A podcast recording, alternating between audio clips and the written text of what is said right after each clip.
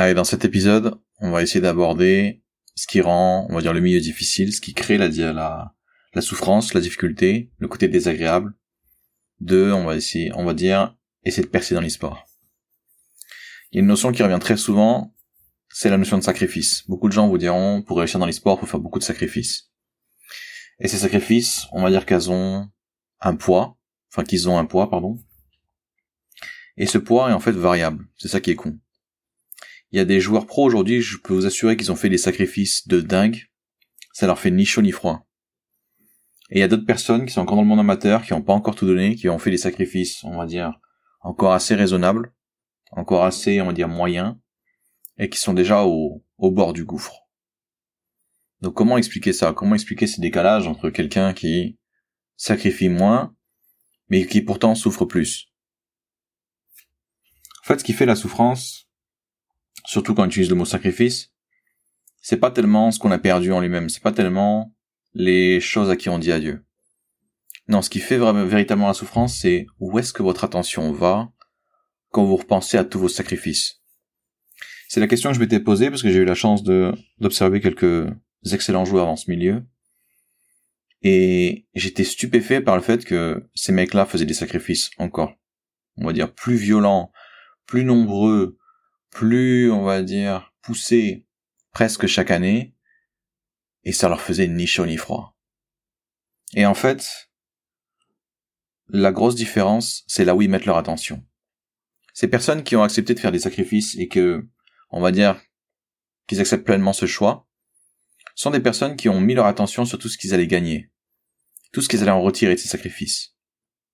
Là où les gens, on va dire, vont énormément souffrir du sacrifice, vont se concentrer sur tout, ce qu'ils vont perdre. Autrement dit, la personne qui, on va dire, souffre énormément, arrête pas de se focaliser sur ce qu'elle perd, et du coup, elle se focalise sur le moment présent.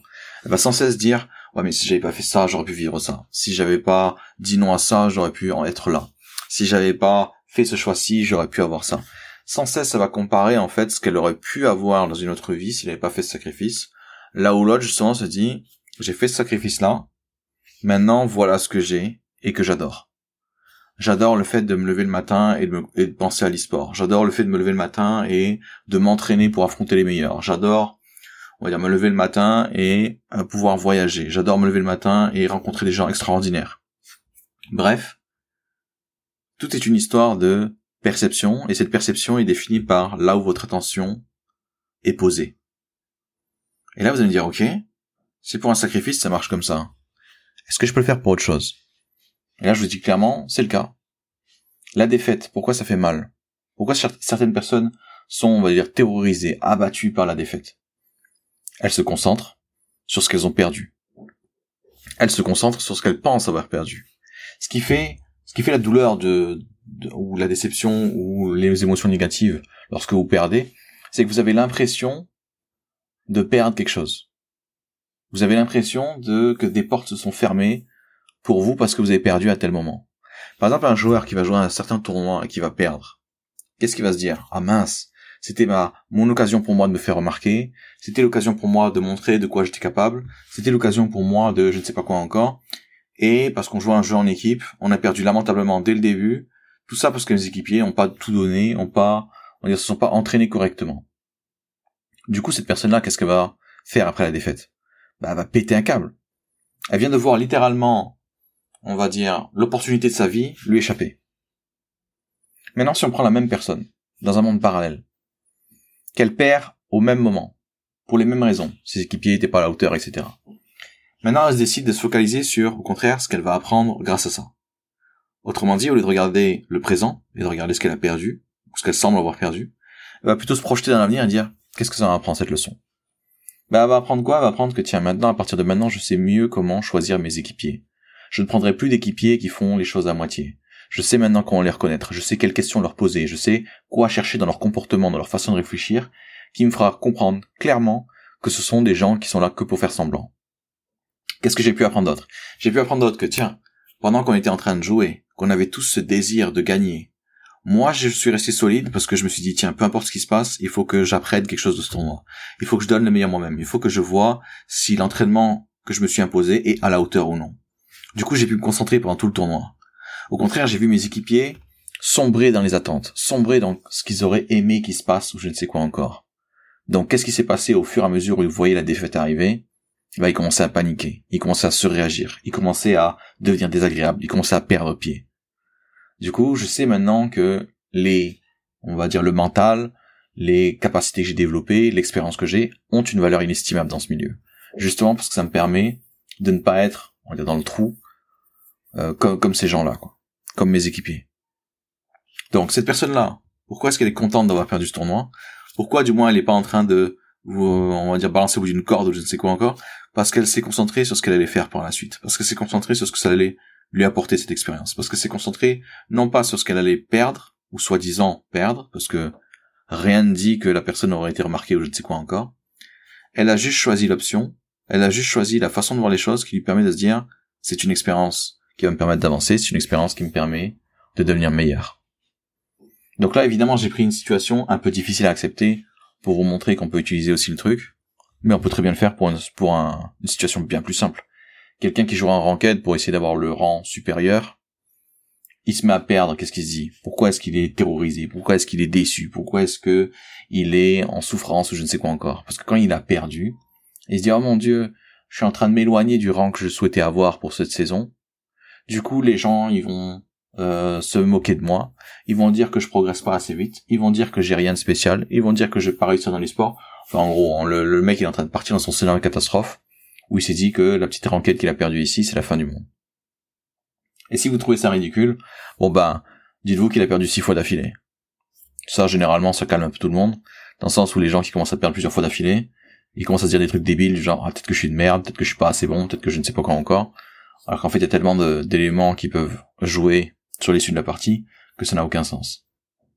Donc ce gars-là qui est en train de perdre en boucle, enfin, qui est en train de se dire, euh, je perds en boucle, j'aurai jamais mon nouveau rang, etc. Il se dit quoi? Il se dit, bah tiens, je m'éloigne de mon véritable objectif, qui est de devenir joueur pro. Autrement dit, dans sa tête, il se dit que gagner en ranked, c'est l'une des étapes nécessaires pour passer pro. Même si c'était vrai. À quoi ça lui sert de voir les choses comme ça? Qu'est-ce que ça lui apporte? De la souffrance, des émotions négatives, un, désespoir, du coup l'incapacité ensuite d'analyser sa partie, de comprendre ce qui s'est passé? Autrement dit, ça l'aide pas du tout. Du coup, la question c'est, mais pourquoi est-ce qu'il fait encore ça en fait? Et pourquoi est-ce que les gens tout court font encore ça en fait dans l'e-sport donc une fois que vous êtes posé cette question-là et vous vous rendez compte que vous êtes complètement débile si vous continuez de le faire, vous allez commencer à vous focaliser sur ce que vous allez gagner.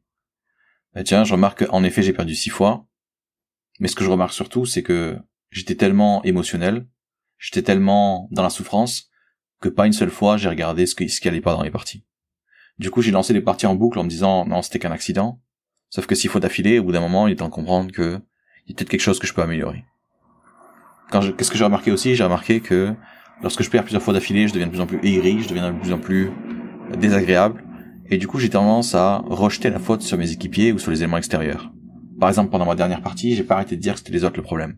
Alors que clairement, j'avais pas un score non plus euh, très, on va dire, très digne de mon niveau. Bah, toute cette personne-là, qu'est-ce qu'elle est en train de lister ici? Tous les éléments qu'elle devrait travailler plus tard, qui, justement, si elle les travaille, ne seront plus des problèmes et du coup, elle pourra passer au niveau supérieur sans forcément avoir besoin de gagner en rang. Donc là, qu'est-ce qu'elle est en train de voir? Elle est en train de voir qu'il y a une échappatoire. Il n'y a pas juste, enfin que pour réussir dans l'e-sport, il n'y a pas juste la ranked.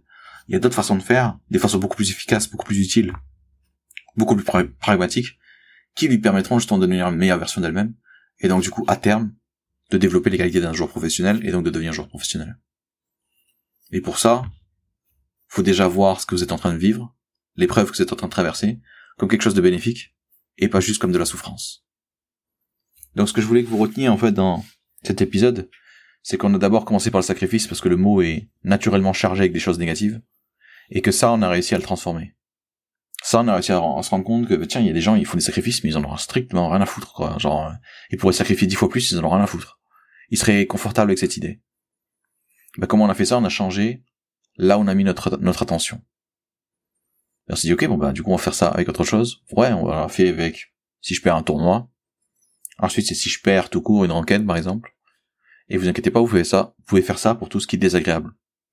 Je vais avoir une discussion difficile avec ma compagne ou avec mon compagnon, je ne sais quoi encore. Qu'est-ce qui est difficile? Bah je vais devoir être vulnérable, je vais devoir lui expliquer ce que je ressens, je vais devoir, euh, je, je pourrais plus faire semblant que tout, tout aille bien, etc. Il va sûrement mal le prendre ou je ne sais quoi encore. Ok, c'est quoi les bénéfices? Bah il y aura pas de non-dit en fait. On pourra littéralement se parler. Et si ça s'arrête là, bah ça s'arrêtera là. C'est-à-dire que de toute façon, il n'y a aucune relation qui irait plus loin, étant donné la tension qu'il y a ici. En plus, moi, ça va me permettre d'apprendre à parler plus ouvertement. Moi, ça va me permettre d'apprendre à parler des choses difficiles. Et il y a un point commun dans tous les couples, ou je ne sais quoi encore, qui leur permet de tenir envers et contre tout, c'est justement cette capacité à parler librement. Donc en fait, j'ai tout à y gagner. Et même si c'est casse ici, eh ben, pour la prochaine personne, je saurais faire ça. Donc vous voyez comment je peux transformer en fait n'importe quelle expérience a priori négative en leçon, en quelque chose de positif, en quelque chose qui va me faire grandir. Donc aujourd'hui, j'aimerais juste que vous développiez un peu, développiez, pardon, un petit peu cette capacité. C'est-à-dire que la prochaine fois que vous allez souffrir, demandez-vous où est-ce que vous mettez votre attention. Je viens de faire un truc, je suis en train de souffrir, où est-ce que je mets mon attention? Ah, je mets mon attention sur ce que je perds. Je mets mon attention sur ce que ça va me coûter. Je mets mon attention sur tous les efforts que je dois faire. Ok. Du coup, est-ce que c'est pas normal que je me sente comme une merde? Ouais, un petit peu quand même. Ok. Maintenant, est-ce que ça me sert à quelque chose de réagir comme ça? Est-ce que ça m'apporte quoi que ce soit? Est-ce que ça règle mon problème? Absolument pas. Ok, alors j'arrête. Maintenant, qu'est-ce que je vais faire? Je vais mettre mon attention sur ce que je vais y gagner. Donc, je vais me projeter dans le futur. Donc, j'ai ce problème-là.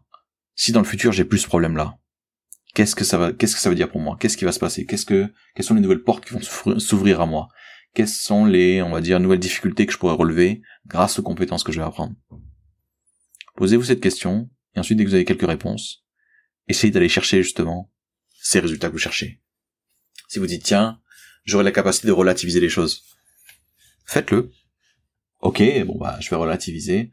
Euh, ok, bon bah là il s'est passé ça, ça me fait un peu chier. Mais en vrai, je pense que dans un mois, je m'en souviendrai même plus, donc c'est pas si grave que ça. Il y a personne qui est mort. Hein, c'est pas si terrible. Ça va sûrement m'arriver encore des centaines de fois dans ma vie. Ouais, toutes ces, toutes ces méthodes-là sont des méthodes pour relativiser. Allez, c'est la fin de cet épisode. Merci de m'avoir écouté et bon entraînement à vous.